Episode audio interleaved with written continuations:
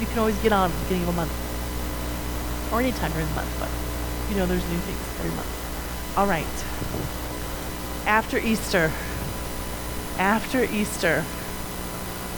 After Easter. Some of you felt like that after Easter. After Easter. Okay, so I wanted to take one more week and pick up on the story because there's the resurrection. And then, right, I mean, now what?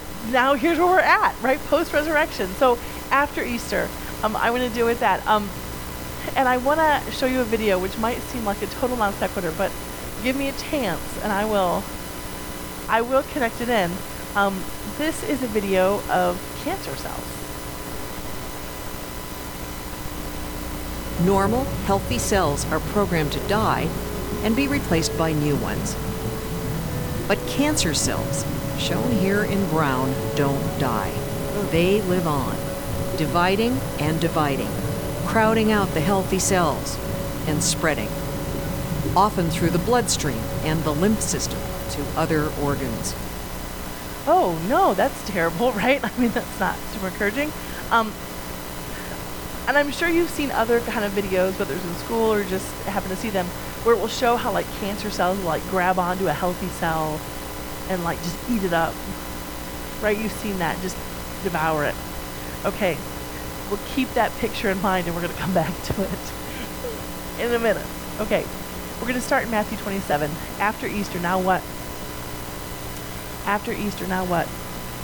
Matthew 27. We have to go back for a minute before resurrection to pick up everything we need. So Matthew 27, starting in verse 51. By the way, there's um, Bibles in the pew, the pew, the chairs. Um, you can the church kid. Um, chairs, and if you don't have a Bible, you're welcome to take um, one with you. We've got a box of them. We'll replace it.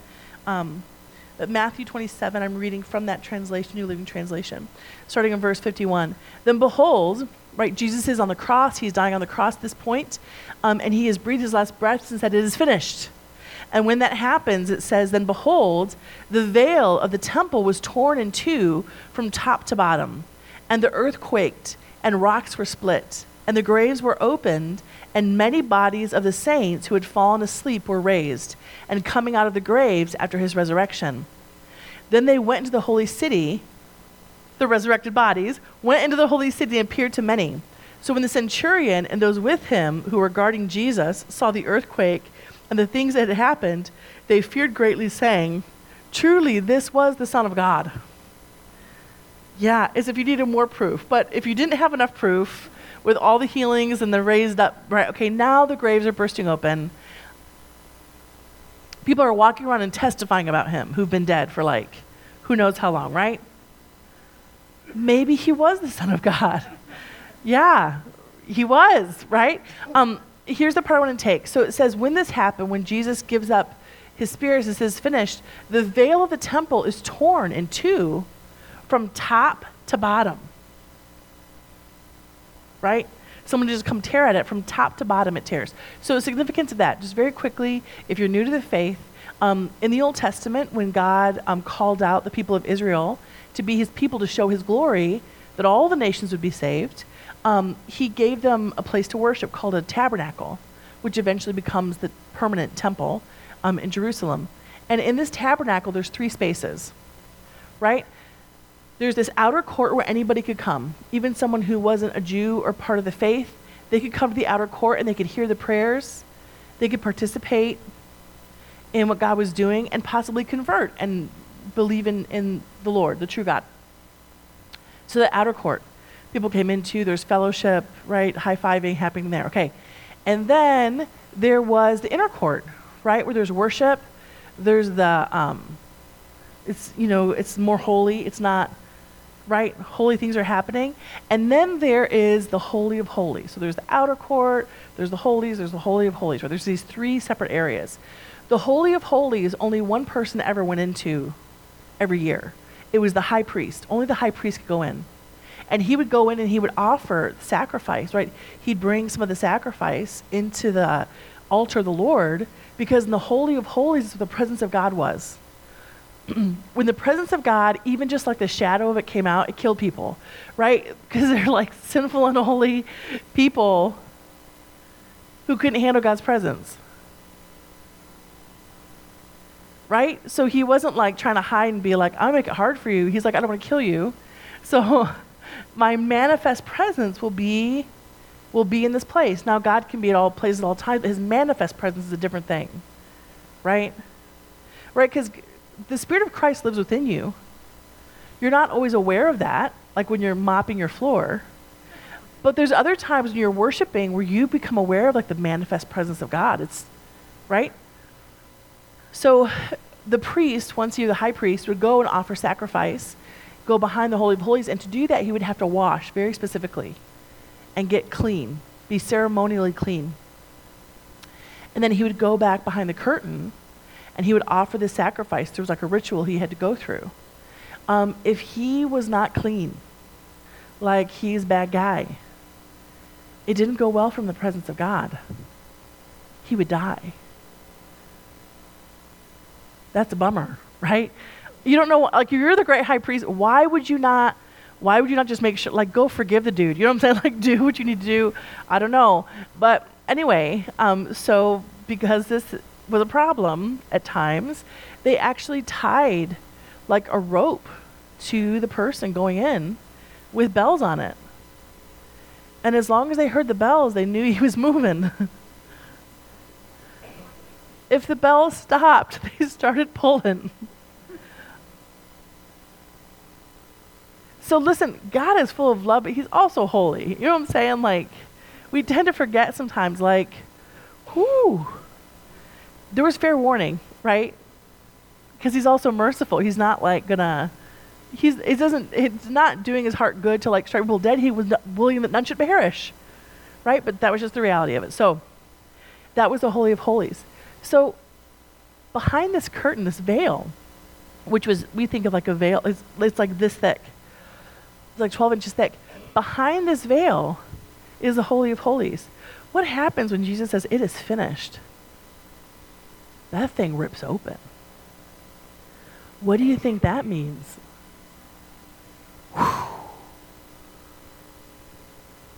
The manifest presence of God will not be confined any longer to this place. And the graves begin to open and right? resurrected bodies start proclaiming that Jesus is Lord. Come on. That's good. What happens? There's a seismic shift that happens in the death and the resurrection of Jesus the Old Testament prophets prophesy all the time the coming Messiah who's going to rule and going to reign, going to set us free. Sin is no longer going to rule, he's going to rule, right? There's this idea of coming Messiah.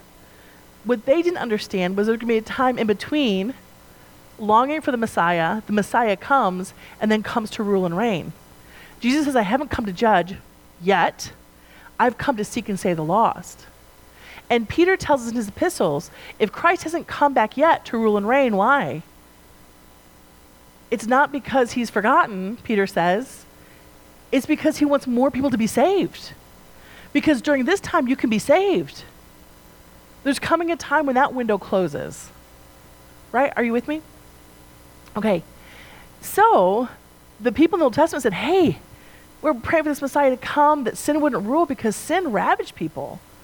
Sin had authority before the new covenant.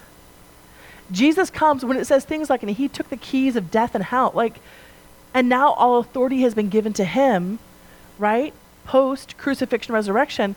There's a seismic shift that happens that it is finished. Sin loses its power at it is finished. And now the people of God are able to repent of their sins and be filled with the Spirit of God. This was not possible before it is finished. We've been made holy in His sight.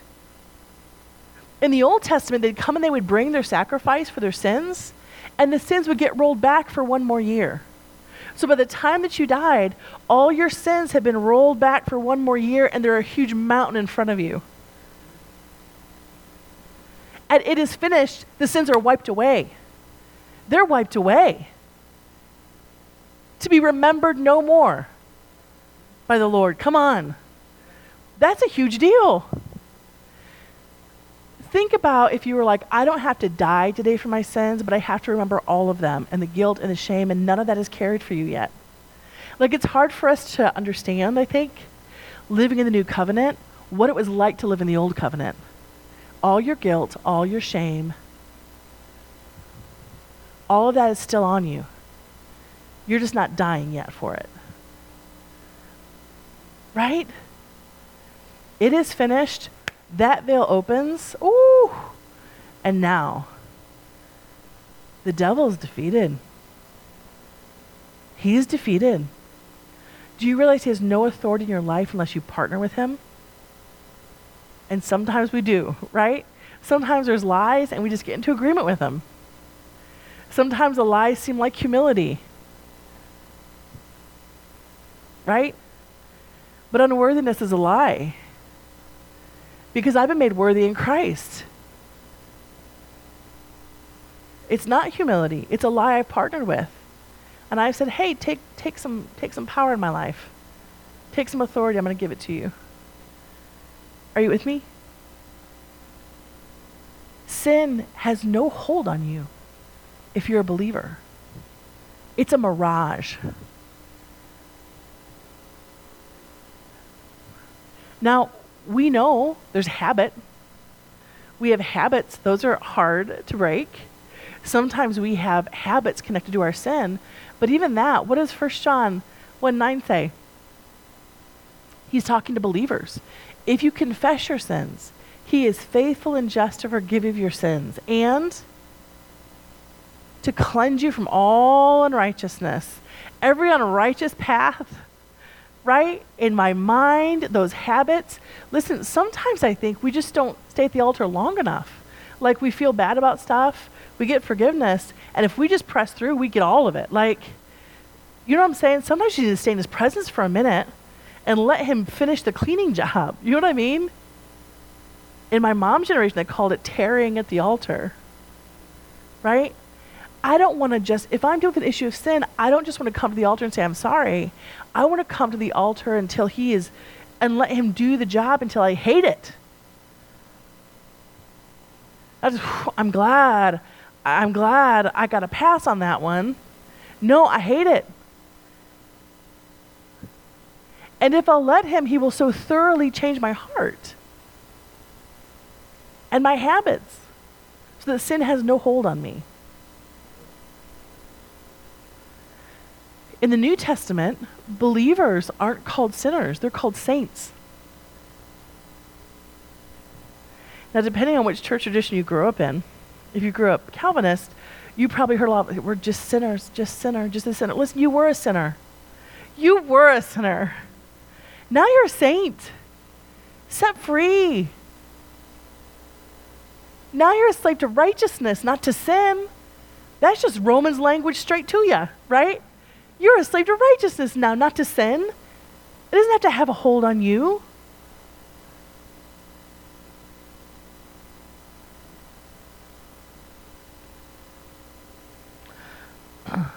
John 20. So the veil's torn.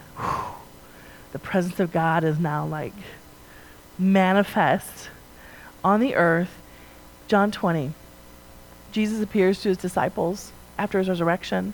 Verse 19. Thomas isn't there, by the way. that Sunday evening, the disciples were meeting behind locked doors because they were afraid of the Jewish leaders. Suddenly, Jesus was standing there among them. Peace be with you, he said. And as he spoke, he showed them the wounds in his hands and side. They were filled with joy when they saw the Lord. Again, he said, Peace be with you. As the Father has sent me, so I am sending you.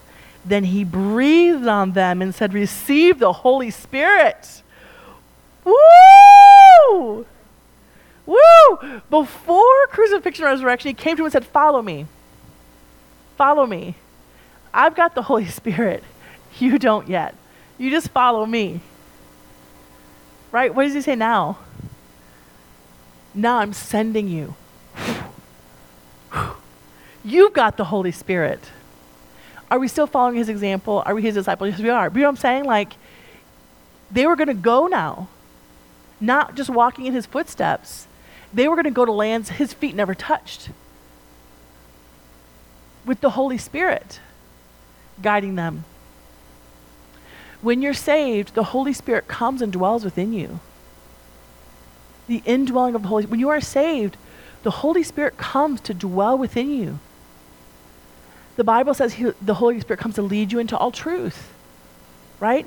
And the Holy Spirit, post crucifixion resurrection, was going to be convicting the entire world of sin and of righteousness and of coming judgment. If you read John 14, 15, 16, that work of the Holy Spirit, right? But then something else happens. Acts 1. Acts chapter 1, verse 4. Jesus had told them back in John, John 14 through 16, he says, Listen, I'm going to go. He's prophesying after his resurrection. He said, I'm going to go to the Father. But don't worry. It's better for you that I go because if I go, the Holy Spirit will come to you in power. And that's what you need for this next phase. Right? And you will do even greater things than I've done. Three of us are so excited about that.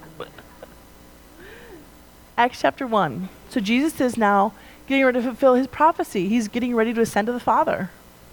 And he says, Do not leave Jerusalem until the Father sends you the gift he promised.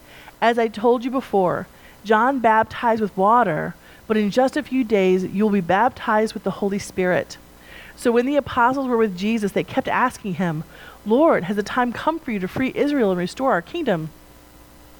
He replied, The Father alone has the authority to set those dates and times, and they are not for you to know. But, like, you're worried about this. But here's the better thing you will receive power when the Holy Spirit comes upon you, and you will be my witnesses, telling people about me everywhere in Jerusalem throughout Judea, in Samaria, and to the ends of the earth. So these are people he had already breathed on as had received the Holy Spirit, like we do at salvation. But he said, now he's going to come. This is different. Go wait in Jerusalem until he comes on you with power. So now the indwelling of the Holy Spirit is leading me into all truth, right? There's this internal work happening, the, in, the indwelling of the Holy Spirit. But what he's talking about is now there's an external work I want to do through you by the power of the Holy Spirit. So go and wait for it. Wait for that baptism. And then in chapter 2, verse 1, it says, On the day of Pentecost, which was a feast that the Jews celebrated, on the day of Pentecost, all the believers were meeting together in one place. Suddenly there was a sound from heaven like the roaring of a mighty windstorm, and it filled the house where they were sitting. Then what looked like flames or tongues of fire appeared and settled on each of them and everyone present was filled with the Holy Spirit and began speaking in other languages as the Holy Spirit gave them the ability. At that time, there were devout Jews from every nation living in Jerusalem. When they heard the loud noise, everyone came running, and they were bewildered to hear their own languages being spoken by the believers. So these believers, they've been in this upper room for days because Jesus said, wait. Jesus said, wait for the Holy Spirit to come. So they've been praying together in unity, it says, in, um, in Acts chapter 1. They've been praying together, and now the Holy Spirit's come, come upon them in a way that they actually look drunk. It says later, later on, it says they, people were laughed at them. They were like, it's 9 o'clock in the morning. You people are drinking early. You know what I'm saying? Like, clearly they are very overcome what the Holy Spirit has just done. And they didn't say, like, this is amazing. Let's never leave this room. What did they do? We got to go find some people that don't know yet. We've got to go find some people that haven't experienced God in this way yet. And they leave that upper room, and here are all of these Jews from all over the world who, after the Feast of Pentecost, are going to go back to all those nations. But they're going to go back saved and take the gospel to all those nations they've come from. Pretty cool. So they see them and the believers, they're speaking in tongues. And we know from what Paul says, some of you speak in tongues of angels, some of you speak in tongues of men. Right? All this is from God. God gave some of these people the ability to speak languages they'd never learned.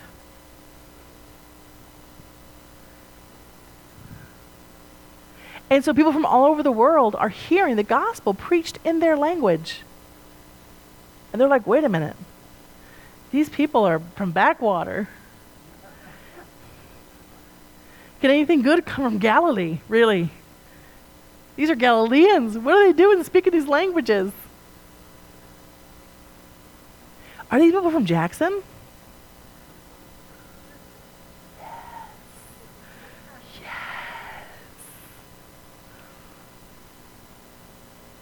And then Peter steps up and he starts preaching a sermon.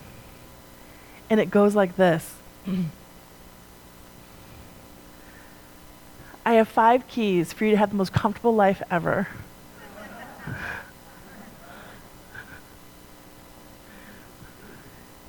Here are three keys to get God to do stuff for you.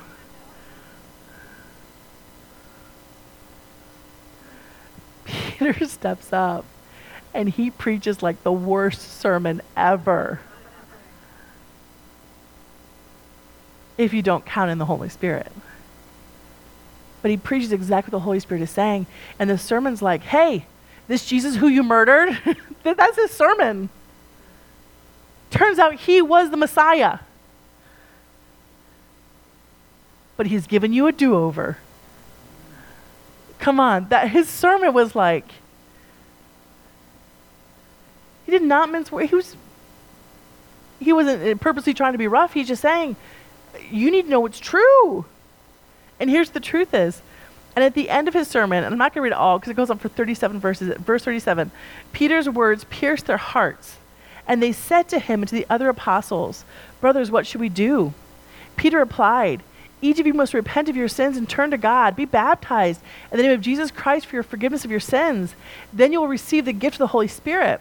This promises to you and to your children and to those who are far away, right? That they're going to, including us, um, who've been called by the name of the Lord, by who've been called by the Lord our God.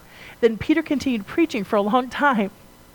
He already had them. Close the deal. No, he keeps preaching for a long time, strongly urging all his listeners, save yourselves from this crooked generation. Listen to this. Those who believed what Peter said were baptized and added to the church that day about 3,000 in all. 3,000 people got saved on the street and got baptized. How does that happen? Well, clearly, at some point, number 723 is getting baptized by the person who first got baptized. I mean, at some point, just numerically, this is actually important because the, the early church is exploding so fast, no one person could control it. It wasn't a highly controlled system. It doesn't mean there's not wisdom in raising people up and the Bible gives us wisdom, all that kind of stuff. But listen, when the Holy Spirit's moving, it's going to go faster than people can control. And at some point, you have to decide Jesus this is your church. Right? We're going to be wise. We're going to do everything we can do. But at some point, man, Jesus bless it. The disciples get all controlling. They're like, hey, those guys are preaching Jesus over there. Repentance. And we don't know them. They didn't go through our school of ministry. And Jesus says, listen, if they're not against us, they're for us. If they're preaching truth, let them preach truth.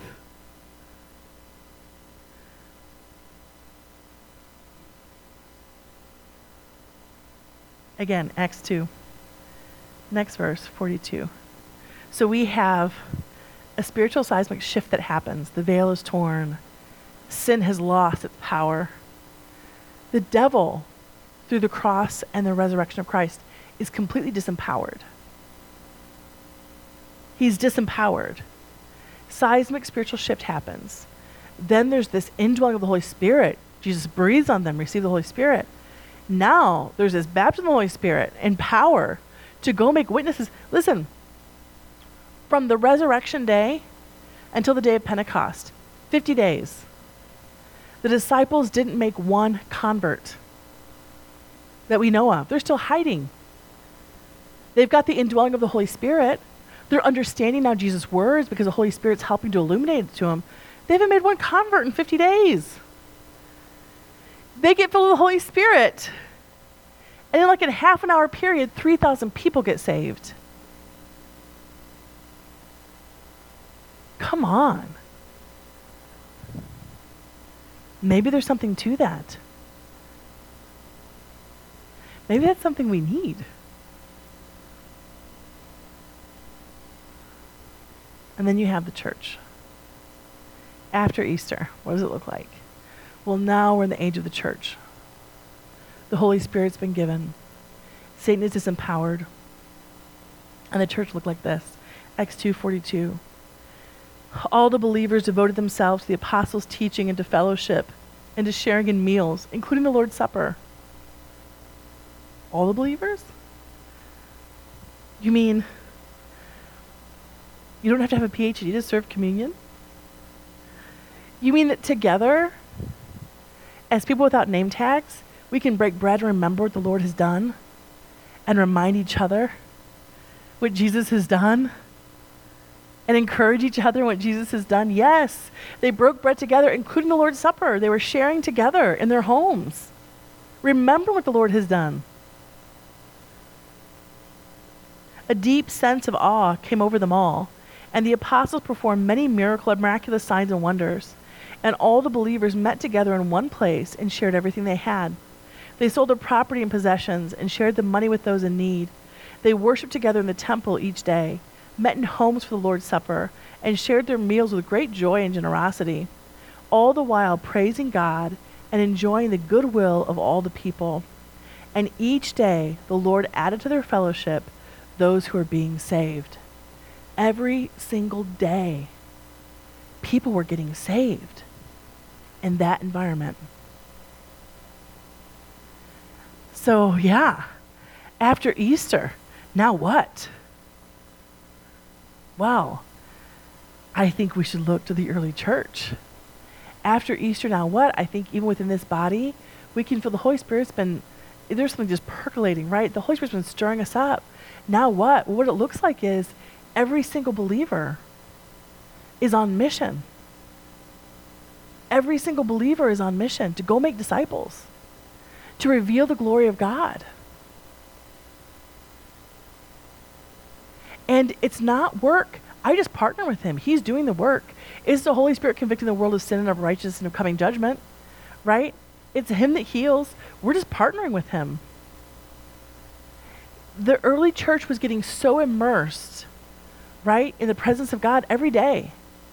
Every day they're talking about the teachings. They're meeting at the temple and they're talking about Jesus, right? They're encouraging themselves in the Lord, and out of the out of the overflow of, of your heart, your mouth speaks. So if what I'm filling my heart with is, you know, from Boyz II Men, I just pulled one out. I'm sorry, it's so old. Pulled one out. It's not that it's bad. Well, no, it is. Musically, it's bad, but it's not that it's bad. But you know what I'm saying? Like out of the overflow of my heart, I'm thinking about like romance. Something right. What am I thinking about? I'm not thinking about anything that's really gonna make a disciple what I'm saying. Our lives can be so full of non sinful stuff that we're just distracted from any meaningful living. Right? You know what I'm saying? What do you see in the early church? They're like making room, they're dwelling on what the word says, they're dwelling on the, the teaching, they're dwelling on, man, I want to come to the communion table again. You want to do communion with me? Like, you know what I'm saying? Like, they're so, their whole days are wrapped around thinking on the Lord and the ways of the Lord. That out of the overflow of what they're putting in their heart, I mean, it's just coming out. And they're living in a way that's beautiful. Because what they're thinking on is the ways of the Lord. When I'm getting, when everything I'm getting, if I'm like watching daytime TV, which isn't sinful, but if what I'm getting is a bunch of human wisdom about how to solve my life problems, then guess what? That's what's coming out of me. When people have issues, we're trying to solve them with worldly wisdom. And it's not that there's like no, there can't be any benefit in that, but so often it has nothing to do with godly wisdom. Right? Go to any barber shop, go to any hair salon. You will hear problems and you will hear solutions. Worldly wisdom solutions. I'd leave that guy if I were you. He's such a jerk. Why'd you ever get married, dude? That Paul and chain, blah, blah, blah, right? God's wisdom is totally different than worldly wisdom. And so they're filling themselves on scripture, they're filling themselves on the teaching, they're encouraging each other. They're coming to communion table. And so out of the overflow of living in this truth and living by the Spirit, I mean, people are getting saved every single day. And I feel like, just as a church, just like as a family meeting for a second, I feel like this is where God's bringing us to. How many of you feel that? Where He just, you just feel this intense, you just press in, right? And and we're counting the cost and saying, you know what, God, I'm okay if my neighbors think I'm funny. If it means they get transformation, if it means you heal their marriage and they find you, I'm cool with that.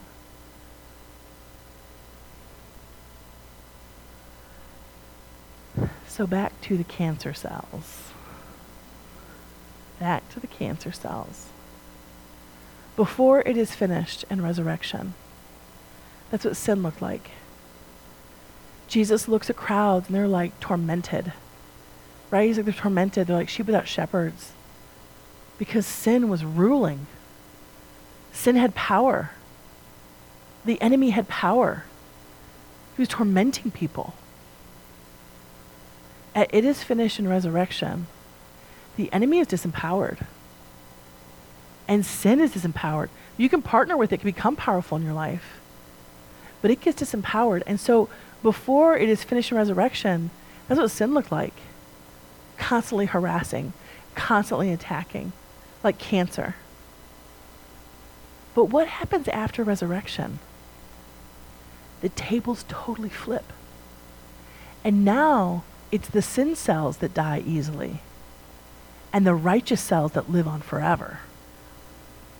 Now, righteousness is way more powerful than sin. Way more powerful. Way more powerful. There are people, I'm sure you've talked to people I've talked to, where they've, I mean, they have crowded so much sin in their lives. They've been living crazy, crazy, crazy lives, doing stupid, stupid, stupid, stupid, stupid things. And then all of a sudden, all of a sudden, out of nowhere, they'll have a memory from camp from 11 years ago where they really felt the presence of God.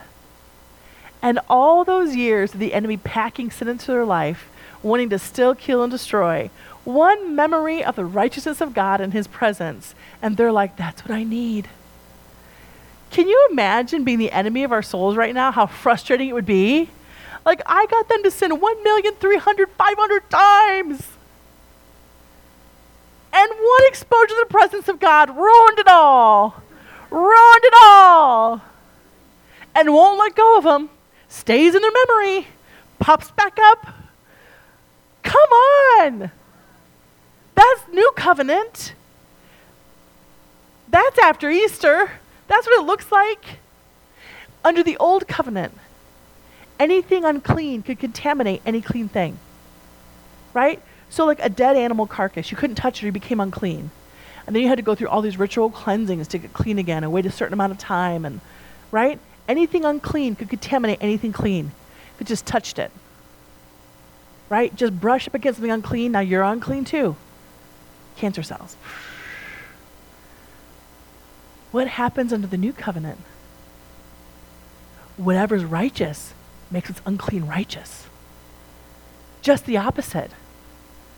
Now the unclean clean, the un- unclean thing becomes righteous by touching the righteous.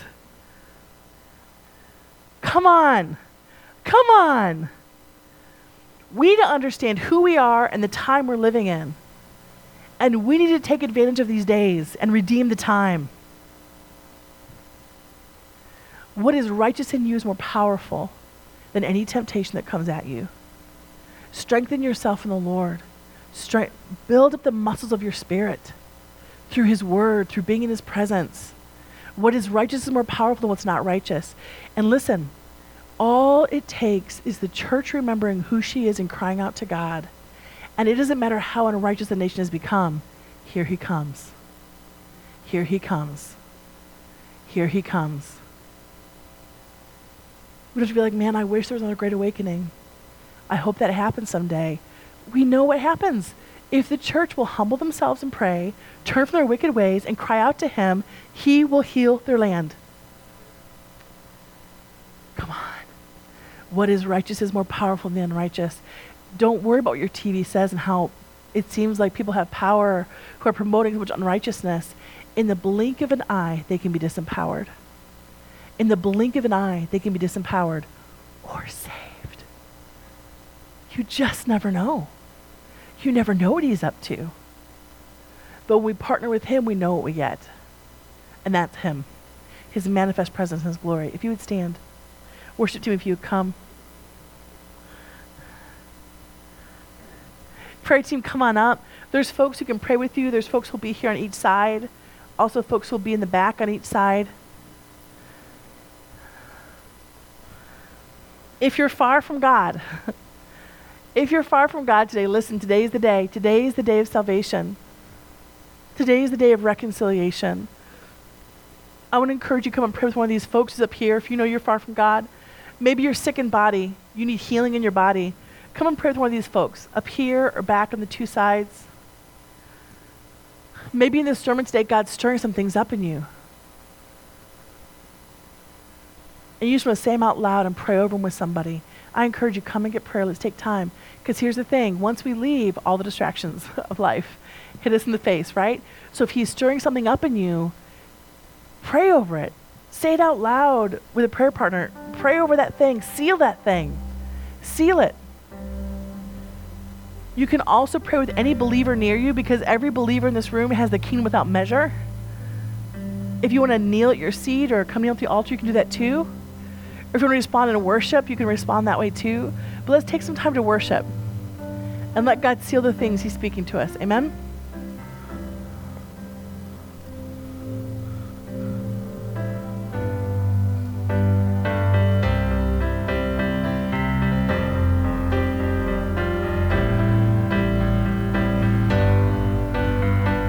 You need to just find your place, do what you need to do. If, like we said, prayer partners are up here.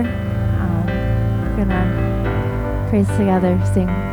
Who breaks the power of sin and darkness? Whose love is mighty and so much stronger?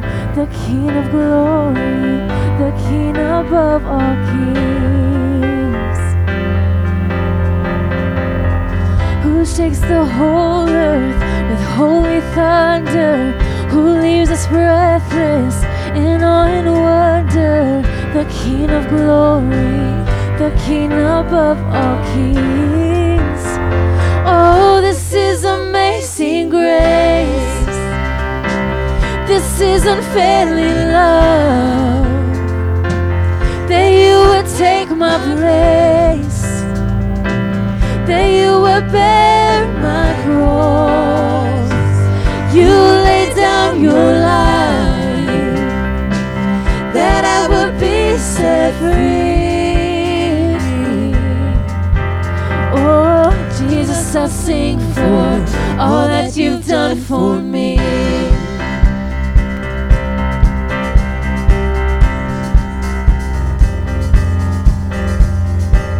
Who brings our chaos back into order? Who makes the orphan son and daughter? The King of glory, the King above all kings. Who rules on nations with truth and justice? Shines like the sun in all of its brilliance. The King of glory, the King above all kings. Come on, sing it out.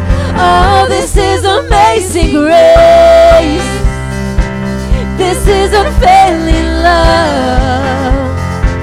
That you would take my place. That you would bear my cross.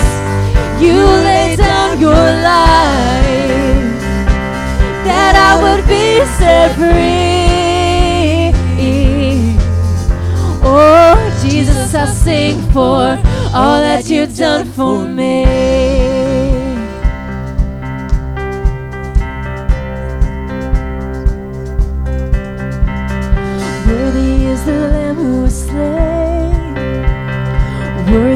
The King who conquered the grave. Worthy is the Lamb who was slain. Worthy is the King who conquered the grave. Sing it out. Worthy is the Lamb who was slain. Worthy is the King who conquered the grave. Worthy is the Lamb who was slain. Worthy, worthy, worthy. Oh, this is amazing This is unfailing love. That you would take my place. That you would bear my cross. You laid down your life. That I would be set free. Oh, Jesus, I sing for all that you've done for me.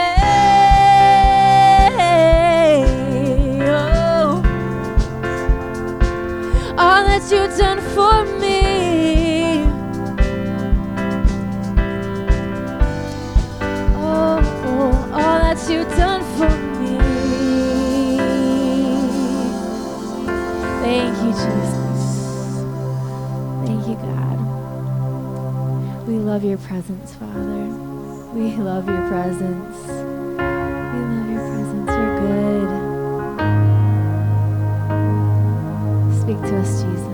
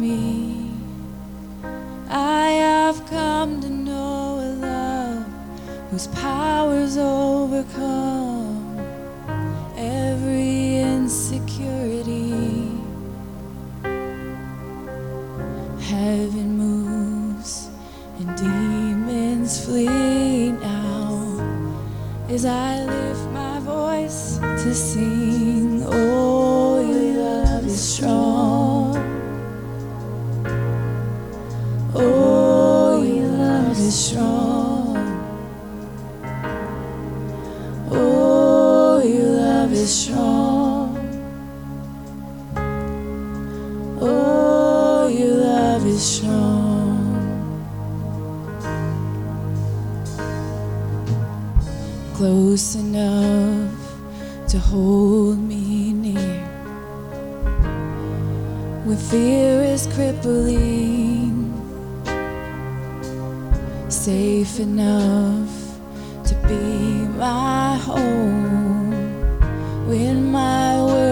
crumbling.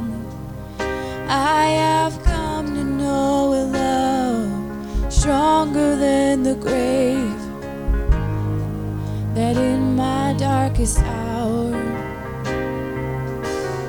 raise me up from death to life now in resurrection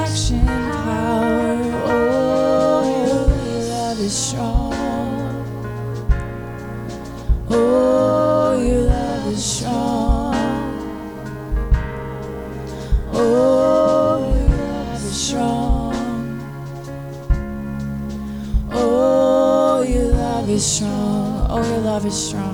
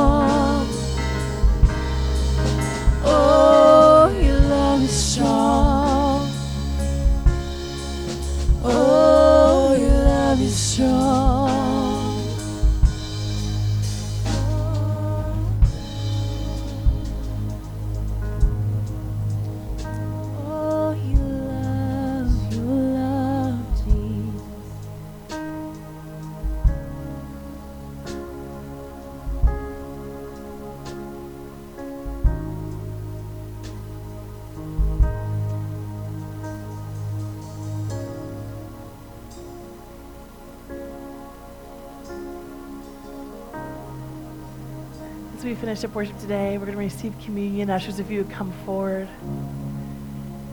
Jesus, he knew when his crucifixion was near. He knew he was about to be apprehended. He brought his disciples together for one last dinner. He broke bread with them and said, This is my body broken for you. He took the wine and said, This is my blood offered for you. Now do this in remembrance of me. And so we have this opportunity. Every time we come to this communion table, whether you're offering it together in your home or here at the church, we have a chance to remember all that He did on the cross. Because we find that we start carrying things again, don't we? things that He has said He will carry or He has carried. We're reminded of all the things we can trust Him for. He's already paid for it. We don't want to waste anything He's done. He took up our infirmities, He carried our sorrows. The chastisement that brings us peace is upon Him. And with His stripes, we are healed. He's already carried all those things guilt, shame, the anxiety, lack of peace, sin, sickness. He carried that in his body. And he says, With my stripes you are healed. Paul tells us in his epistles we come to the communion table, we to come with our hearts set right before him. We don't want to come with any unforgiveness, bitterness in our heart. It's a chance for us to clear the decks.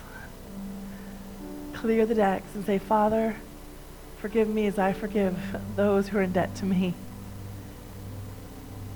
And as we experience freely what He gives, we are able to give in return.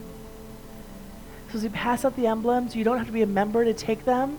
We just ask that you're a believer, that you put your faith in Christ, made Him Lord of your life. As you pass these emblems, take a moment before we take them together, just in your own heart, to examine your own heart. If there's any areas, things you've been holding on to, release them to the Lord. Things you've been carrying that He's already carried, release that to the Lord. There's a miracle in a communion. He's present with us in this unique way. Let's take the opportunity. Amen.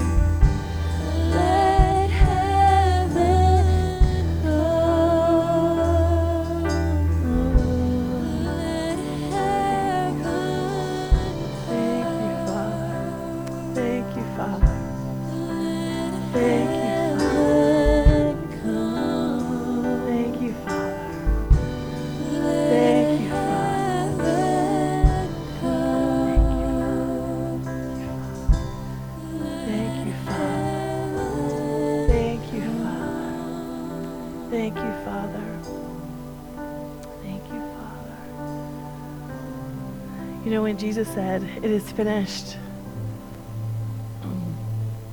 and gave up his spirit when he was put in that tomb, and then the stones rolled away, there's the earthquake, there's the graves that open, the saints come out and begin to proclaim the gospel.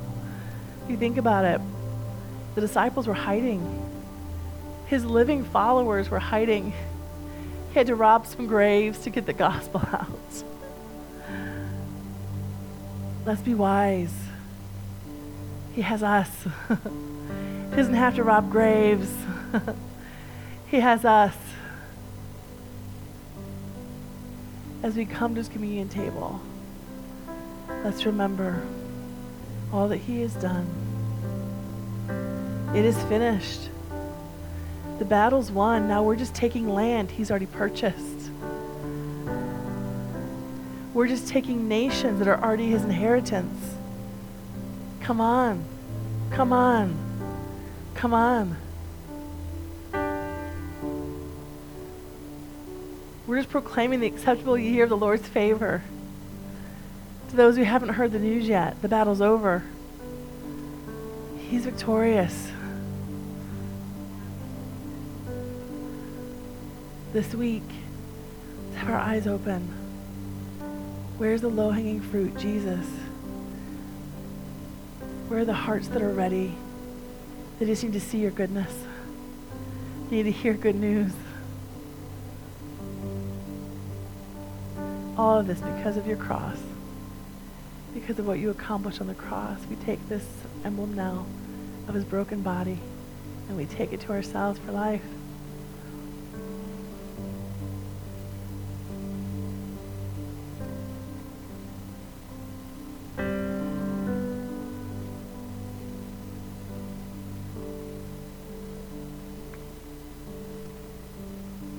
This emblem of his blood that was spilled.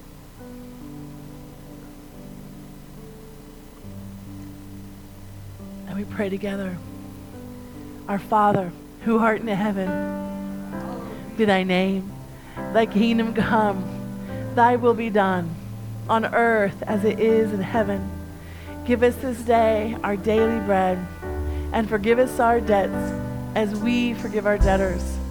Lead us not into temptation, but deliver us from the evil one. For thine is the kingdom, and the power, and all the glory forever. Amen. Amen. God bless you. Encourage one another. Amen.